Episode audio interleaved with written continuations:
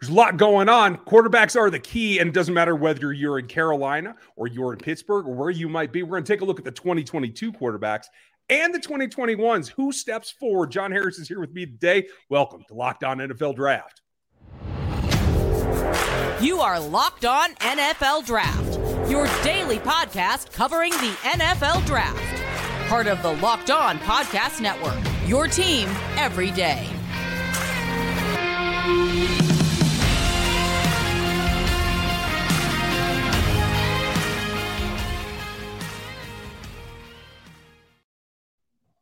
Welcome back, friends and neighbors around the country. This is Locked On NFL Draft, part of the Locked On Podcast Network, your team every day for free on every platform I can think of, and probably some I haven't. So check us out, get sub, do the thing. Today, John Harris, football takeover, and your friendly neighborhood Houston Texans fan base. Welcome back. We're going to get into a lot. I'm Ryan Tracy, founder of Rogue Analytics and Performance Consulting out here in the Rocky Mountains. So we're going to get into, I think, the best part of what this class did for us is kind of reset – our expectations for what a quarterback class is, right? Never seen anything like this where one guy goes in the first and we don't have another pick until the third round, right? As I still look at that, John, like how surprising is that still? You know, it's funny, Ryan, when we did, and we talked about this a lot. And when I did my first mock, I usually wait a little while to do my mock. I did my first mock and I looked at it and I had two quarterbacks going to the top 10. I think I had another one going in the first round. And I just, that was kind of based on his story. And, and this happens all the time. Well, quarterbacks always go in the top 10. That's what the history tells you. Well, you know, history makes a fool of fool of us at some point. And so it was in the midst of me moving and selling my house and doing all that. We've talked about that. Yeah. And I've just been driving around doing different things. And it just one day hit me like, wait a second. These quarterbacks aren't going in the first round. Now forget this. And so I did my mock draft again and I only had one quarterback going in the first round. Now he ended up going in the third round, but the thought was the NFL doesn't love these quarterbacks. And I'm not saying that the media did, but the media kept putting them in their mock drafts. And I think a lot of them just maybe felt the same way I did. And that was these guys are flawed. I don't know that we're willing to take a risk on a flawed guy. And, and one of the things we talked about was from a front office perspective, you know, if your job is I don't want to say hanging in the balance, but if it's not on the on the uh, the strongest foundation, are you willing to stick your neck out there for Desmond Ridder, for Matt Corral, for you know even Kenny Pickett in some sense? And I think that's probably what a lot of a lot of uh, organizations were going through mm-hmm. at that mm-hmm. particular time. But Ryan, I do, as I sat and watched the draft unfold, or seeing it, it's obviously the biggest story. I watched the quarterbacks that ended up getting drafted in round three, and I'm like Atlanta, Desmond Ridder, like you know, like dog, hit turn, kind of like you know, dog. You're still like, ooh, oh, okay. Then Carolina drafts Matt Corral, and I think, oh, wow, all right. So these quarterbacks didn't go in the first round, but I felt like there were a few Ryan that ended up going in a spot where they might not only be able to contribute at some point in the year, they might be able to do it earlier than later because of the situation that they're in. Even a guy like Sam Howell with the Washington Commanders, I know he ended up going the fifth round, and you know you don't find fifth round rookies often, but you're going to tell me that Carson Wentz is going to be rock solid for 17 games? I mean, if they are, if he is, then hey, look, Washington might be you know bordering on the playoffs or winning the NFC East. But I got after seeing him last year, and I saw him twice. I saw him when he was good, but I also saw him bad. I'm not guaranteed. I, I, there's no guarantee that he's going to stick it through. And at that point, hey, let's see what this guy's got. Let's see what Howell's got. Let's throw him in there and see what we got. Even Sam Howell, I think, is in a good situation for him. So even though it didn't work out first round wise, I think these quarterbacks ended up in pretty decent situations for themselves, including Malik Willis in Tennessee. Yeah, I, I like him too. the the one that hits for me, and I've I told Croc this last week, and his jaw hit the floor. I think the guy in the best position is Desmond Ridder in terms yeah. of, of the surrounding yes. cast and what he's going to be asked to do. Like, if you agree, what do you see as the biggest pluses for him? For Desmond Ridder, I think the opportunity to throw, first of all, to two stud athletes that he doesn't have to be perfect with the ball. He just has to put it in the vicinity, and Drake London and Kyle Pitts are going to go get it. So that's number one. Now, it would help Desmond Ridder if if he had a stronger a stronger run game and if mm-hmm. the offensive line was a little better. But the offensive line is not putrid, and he's got some good weapons. And I'll give you one that it, it's funny because I feel like Arthur Smith gets slept on a lot. And I watched him for two years in the AFC South as a coordinator. He was there the entire time until he went to Atlanta. He had been with the Titans the entire time. But when he started calling plays and he put Tannehill in that position, all of a sudden Tennessee was, I mean, really tough. And when you studied what they were doing, you're like, boy, this it, it, there were some subtle things that they were doing with that offense that he was leading them with that they weren't doing last year when he ended up going to Atlanta. Uh, and then they had a different, I think it was Todd Downing took over uh, in Tennessee. I think Desmond Ridder having Arthur Smith by his side. I think Desmond Ridder having London and Pitts. And if the offensive line can just keep him protected, Desmond's not, you know, he's he shouldn't run the ball eight to ten times. I mean, Malik Willis is right. a better runner. Uh, even Sam Howell is probably a better runner than Desmond Ridder is, but he can always hurt you uh, with his legs. And ironically, I had a chance last week to we have our uh, an award here in Houston, the Paul Bear Bryant Awards. It's Coach of the Year award for college football, and I've been involved with that for about 15 years. And so I was actually able to do a Q and A with uh, Luke Fickell, head hmm. coach at Cincinnati, and I asked him about Desmond in Atlanta, and he goes, "John, he will start before week eight. Well, okay, well, he'll start before week eight. I, I think it could be earlier than that. I do too. But he just said, "This guy is everything you want. You can trust him." with everything. He's so reliable, and he's going to be an NFL starting quarterback. I said, Coach, I totally agree with you. I totally agree with you. I think he is going to be the starter before too long. I think he's got more assets than maybe the the national media wants to give credit. But just with Pitts in London alone, you know, he's got an opportunity to be wrong with the throw, and his receivers bail him out. I listen. I saw DeAndre Hopkins for years make Brock Osweiler and Brian Hoyer and Ryan Mallett and Ryan Fitzpatrick look really, really good and look a lot better than they were because of some of the catches he ended up making over the years. Guys like Pitts and guys like London can do that for a young quarterback. And I think Ridder will benefit from that for sure. I agree too. And they went and then made an acquisition of Bryan Edwards, who was a guy I thought was slept on yeah. in Vegas. And I really liked him coming out. So now you have three power catchers. Yep. As long as you can put it within their vicinity, they'll come down with it, and then they're gonna they're gonna earn yards by running guys over. And I like that aspect of it. You're going to get toughness from the wide receiver position, not necessarily the running back position. Although they brought in Allgeier, they got uh, what Damien Williams and yep. Cordarrelle Patterson back there. So you think they can make something of it, right? Do you think he has the best situation as the rookie? I think so. And, and of course, the other side of it is okay, who does he have to beat out or who has to, you know, get injured or whatever? In other words, who's QB1 in front of him? And, you know, for Matt Corral, it's, you know, Sam Darnold in Carolina. You know, Sam could find some secret sauce. I would trust Darnold find the secret sauce before maybe Marcus Mariota. Yeah. Um, you know, in Washington, it's Carson Wentz in front of Sam Howell. Like I said earlier, I, I don't know that I truly trust Carson Wentz. Um, so I think the opportunity for Desmond Ridder isn't in large part because it's Marcus Mariota, but I don't know that we ever saw from Marcus Mariota what we thought he could be coming out of college. I don't know that ever really came came together, and yeah. I think it ended up eroding his confidence. He was always ready to check the ball down. I mean, there were games, Ryan, when we played Tennessee, you know, it's third and nine, and he'd check it down for three yards. There was one game, there was one game in 2018. This was one of the craziest nights ever.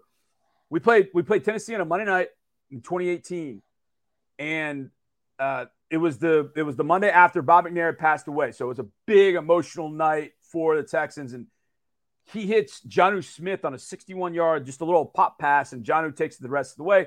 They kick a field. They're up 10 nothing. I'm like, wow. We ended up winning that game 34 to 13 or something, 34 17, something like that. Wow. Ryan, he completed 21 of 22 passes and was no factor in the game. Right. None. I mean, how do you complete 21 or 22 passes and be no factor? He just, it was just checkdowns. And the Texans knew it. They came and make tackles. They got him off the field. Uh, and then the run game kind of took over, and we ended up smacking them and really kind of knocked that group out of the playoffs and kind of moved Marcus Mariota along. And it's just, I don't, I don't know that I, I trust he's going to be anything more than that, even with Arthur Smith. So I think Ridder's going to get that opportunity. I, I agree with you completely. He's he's got I think the easiest path to consistent play, yes. consistent starts. So you brought somebody up too. So I think On the backside of this, we'll get into maybe the second best option, the guy that I think fits what we were all thinking, but isn't the guy that we were thinking. So John didn't ask for it, but you guys have, and now you get it because Built Bar has granola bars built into all their flavors, chocolate covered, the whole nine yards. You get all the protein, none of the sugar, everything that you want. Our pals Built Bar have gone a long way. The average bar is 150 calories, 15 grams of protein, four grams of sugar. That is a winning combination for you, and it helps you get everything done. Now they have this granola thing, and I'm I'm easy on built bars. My kids steal them most of the time, but granola is only going to make it even worse. So I probably won't even get to taste those. But you guys need to, whether it's chocolate berry, chocolate coconut, peanut butter, they're all there. All you got to do is go to built.com and use our promo code locked15. You'll get 15% off of your first order. That's promo code locked15 for 15% off your order at built.com. And when we were talking a minute ago, you brought up Matt Corral and nothing against Kenny Pickett. Kenny's got was probably the most stable situation I would say. Yep. But we were talking about Malik Willis to the Carolina Panthers, right? We were talking about what are you going to do with the, you're going to get the spark from the legs, you're going to bring him along, right? I think all those things can apply to Matt Corral. And I think he might have the second best situation for any of the rookie quarterbacks. Like, what do you think is his challenge? It's a great question. I, I think for Matt, he kind of got lost in this whole draft process because he he hurt the he hurt his ankle in the Sugar Bowl against Baylor, and it was an ankle that had been banged up, and then against Baylor, it just it got worse, and so he had to take care of that. He was kind of out of sight, out of mind. He couldn't go to the Senior Bowl. I think he had gone to the Senior Bowl. I think there would have been maybe um, some rustling of Matt Corral's you know draft prospects. Say, hey, look, this guy can't throw the football. I think the biggest thing that holds Matt back is the right way of saying this not it's not hero ball, but there's this thought that I'm going to show everybody I'm the toughest dude on this field. And I think he kind of has that that not, it's not really a stigma. I think he really wants to earn the respect of the guys he plays with. You know, his, his family, they were all military. So there I think is this never-ending process for him of, hey, I'm this tough guy. I know I'm only six foot, six one, and you know, 215 or whatever I am. I'm the tough guy. I watch this. I'm gonna run these guys over. I mean, he ran it 31 times against Tennessee or something yeah. amazing like that. And you're like, golly. And I know Lane Kiffin's not calling 31 runs for his quarterback. Right. So I do think there is this little bit of a you know chip on his shoulder about, hey, I'm tough. I can do. I think he's got to, no pun intended, he's got to kind of corral that and kind of rein it in because to me, he throws the slants and the interior throws as well as any quarterback that was in that group. And I think guys that he has on that roster, DJ Moore, Robbie Anderson, those are all guys that can win with their speed inside. And all of a sudden, you got those guys catching a slant on the run. Uh, you know, with linebackers having a bite on the RPOs or a safety taking a bad angle because of the RPO they're given uh, or the RPO look, RPO look they're given. Those are two guys that can fly. Terrace Marshall, I think he's got a really good pass catching situation there that can help him through. What I don't trust totally for the Panthers is the offensive line just yet. I think Ekwonu at left tackle, perfect. Taylor Moton at right tackle is really, I think, I was never the biggest fan of him coming into the draft. I, I always felt it would take a little while. It's it's clicking now. Mm-hmm. I don't know that I trust the interior, but that said, if Christian McCaffrey's healthy, and that is a massive IF.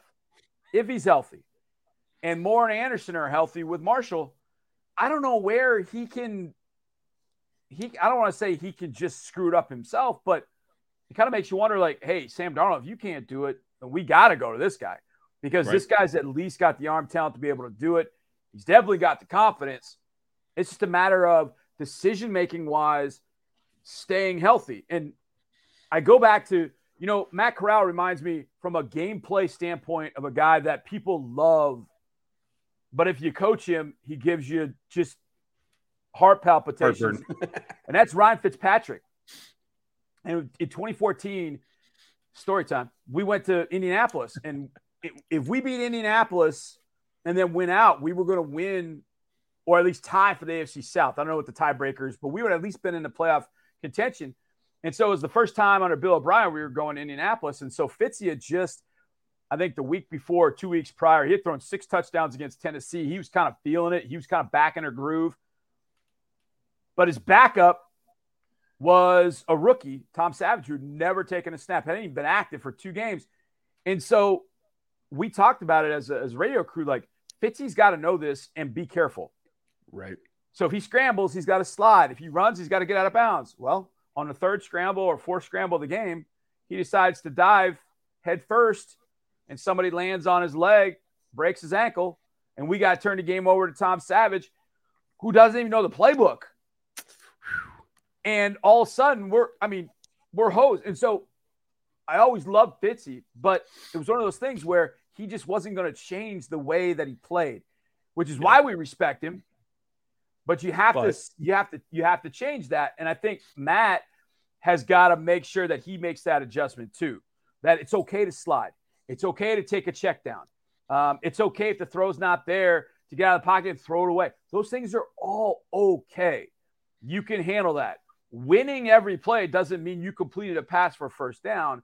And I think once he kind of learns that with some of the weapons around him, I think he could have a really good. I'm with you, Ron. I think he could have a really good situation in Carolina.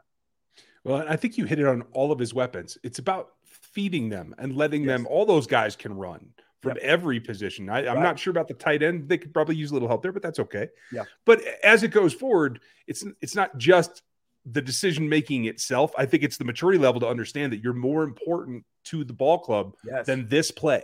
Right. And it, if he can get there, exactly, it's going to be. That's something you, you put it perfectly. You're you're more important to the team than that one particular play. And if you're around football enough, which Matt Corral's been, he's been playing his whole life. You and I know, we know when it's a big situation. We know when, hey, look, it's the, you know, like you said in the Rocky Mountains, Denver Broncos, the play I always think about, we all think about is John Elway diving for that first down in Super Bowl. Look, it's the Super Bowl. It's third down. You're down in the red zone. You dive and you go for it. It's a game week six. You know, it's second and nine. You don't have to run that linebacker over. I think you put it best, Ryan. You're more important to your team than you are on that one particular play. You'll know what play needs you to be that guy, and he's got that in him. But it's just a matter of kind of reining it in. Um, but I, I, I just feel like the Panthers should be better than they are, and I was, I was disappointed in Darnold because I thought Darnold was a guy that in that offense with Joe Brady, and then of course we find out Joe Brady and Matt Rhule. I mean, right. Matt Rhule's got a lot of pressure. But I think at some point they'll go to Corral to show the owner David Tepper, look, hey, look, look what we did as a coaching staff with this young guy. Keep us around, and we'll see what we can do. I think I think inserting him is going to be uh, strategic for the Panthers and when they go to him. But I think eventually Corral will, will get an opportunity to start, and I think once he does, it's going to be really hard to get him out of that lineup. Yeah, I agree. I think the best thing for the Panthers is that Sam Darnold finds that, hey, this is your last chance kind of energy, and maybe yes. they make it a dogfight. But right now, I think it's yep. probably Corral in the end. Yes. So, yep. but they're not the only quarterbacks that have work to do. The 2021 QBs, who's going to actually step forward from that group? Is it going to be the same like we saw last year? It can't be because San Francisco's going to change that. Hmm. I'm not ready to bet on it, but if you guys are, I know the place that you can go. It's called Bet Online and is the number one source for all your betting needs whether it's these football props about who's going to have the biggest season this coming year, or whether it's hockey playoffs, basketball playoffs, the baseball season. Yes, there's still a baseball season, folks, just in case everybody forgot. But you can find all the info and all the stuff that you need over at Bet Online. It's super easy. Their mobile device will load their website as fast as you need it, and you can get in on the action. It's over at Bet Online where the game starts. So as we compare the, the, situations for all these brand new baby quarterbacks, I call them, um, it's the sophomore guys that are really, really intriguing because I don't think anybody, I don't know, maybe maybe you foresaw it all. And folks, if you want to see what John thinks, it's at footballtakeover.com. Don't miss that stuff. But Mac Jones, I didn't see him coming as the guy who's going to have probably the most productive year. Do you think he can repeat it? Well, It, I guess it depends on who's calling the plays, which is kind of interesting. Whether it's you know Patricia, Joe right. Judge, Bill Belichick. And somebody had posted this, and I can't remember who it was. I think it was a New England, uh, Boston media member had posted this, and it was an article from 1991 when Belichick was the head coach at Cleveland.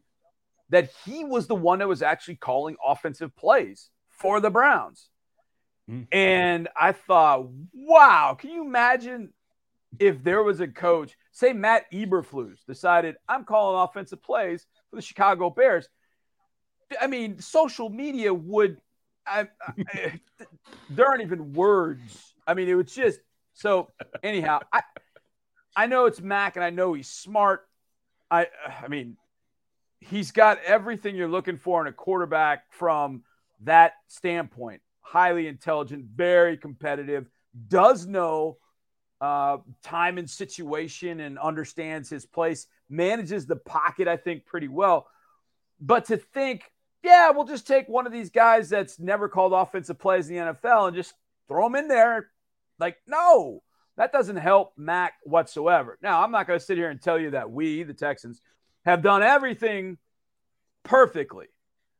But we took Matt, Davis Mills and said, okay, in college, Davis ran the offense at Stanford. Pep Hamilton's our quarterbacks coach. His offense, a lot of it originates from that Stanford offense. Hey, if we surround Davis and give him Pep Hamilton, we go out and we re sign Brandin Cooks. And then we go out and get a couple of free agents at wide receiver. We draft John Metchie. We make sure we lock up Laremy Tunsil and get him back. We draft an offensive lineman. We try and get him. right.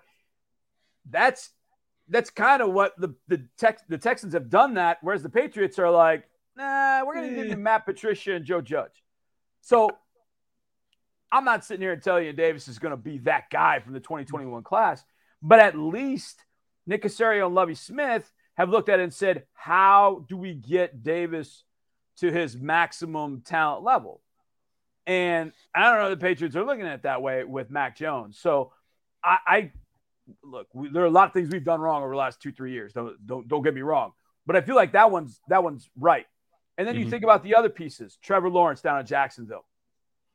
To put Trevor in there with Urban, I, I just I felt for Trevor, even though I loved seeing the Jaguars lose, especially twice to us. I hated seeing that happen to Trevor. But then they go and get Doug Pederson. Mm-hmm. Good move. Then they sign and I don't love signing a bunch of wide receivers or signing a ton of guys in free agency, but they needed it. So they get Christian Kirk, they get Zay Jones, they put those two with Marvin Jones, and you go, okay, all right, I see what you're doing now. I kind of like that. Etienne coming back healthy, kind of using him in a in a uh, weapon X role, kind of receiver, runner, kind of mix. He's back healthy. They bring back Cam Robinson, left tackle, kind of the same thing that the Texans were doing. They took their young quarterback and said, "Look, he can't do this on his own. We got to surround him with the right weapons, the right coaching, the right leadership. And I think that's going to make that's going to make Trevor better. The one that to me, and I, and I mentioned Matt Eberflus, but I'm really curious about is Chicago because right. I look at Justin Fields and I love David Montgomery, but then I look outside David Montgomery and I go, how have they helped Justin Fields outside of taking Matt Nagy out of that situation, how have they helped Justin Fields get better for 2022? And I think Justin Fields naturally will get better because I think he's got the athleticism. He showed uh, some brilliant moments last year. But what gets him over the hump? Well, is it thrown to Allen Robinson? Nope, he's gone. Is it behind one of the better offensive lines in the league? Nope. Uh, throwing to Darnell Mooney is great, but what else is there to help Justin Fields get better? So that's the one thing when you know talking about quarterbacks, especially the ones from the 2021 class, they've already gone through coaching changes.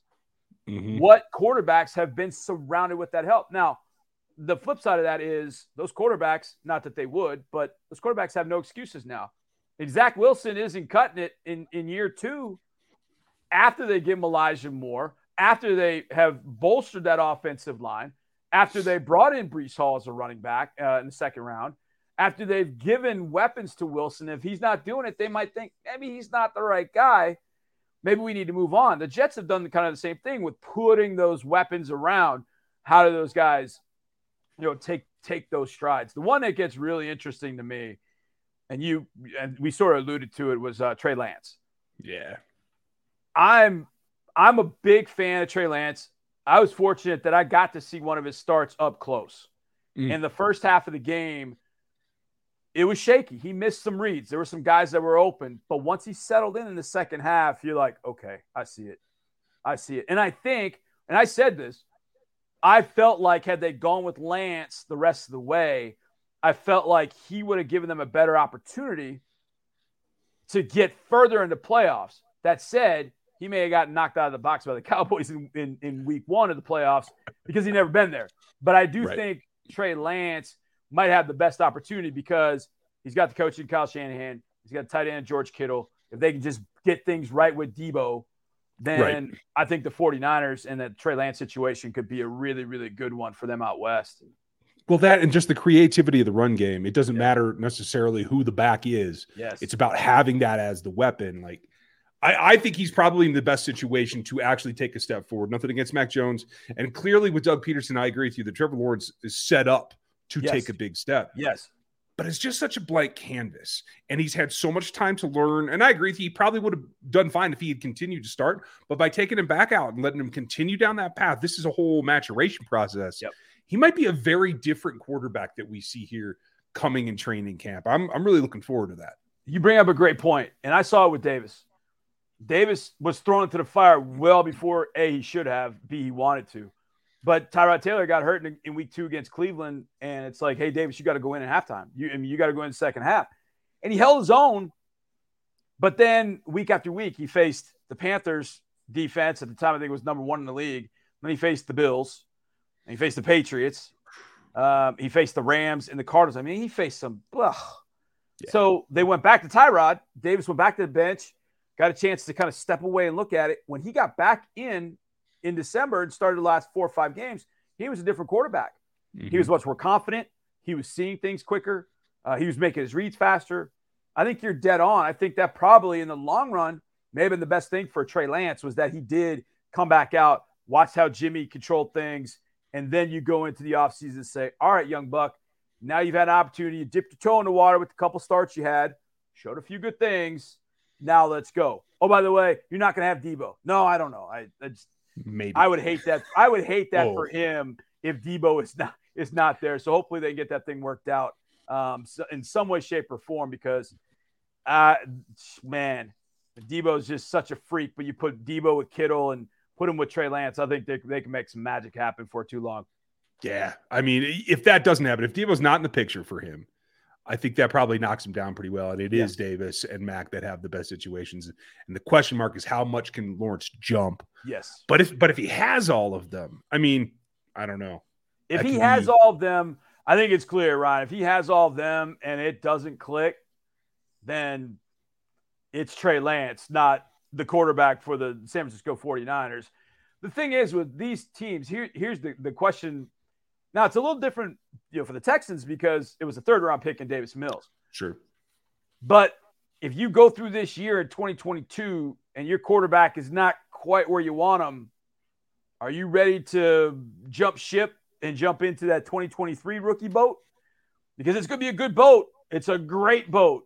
But are you going to, in two years, give up on a guy that maybe you're going to do it earlier than what you normally would have because you know that that class of quarterbacks are that good? That I think is the question that those teams that spent first round picks on Trevor, on Zach, on Fields, Mac. I think Mac's okay, and then Trey Lance on those teams.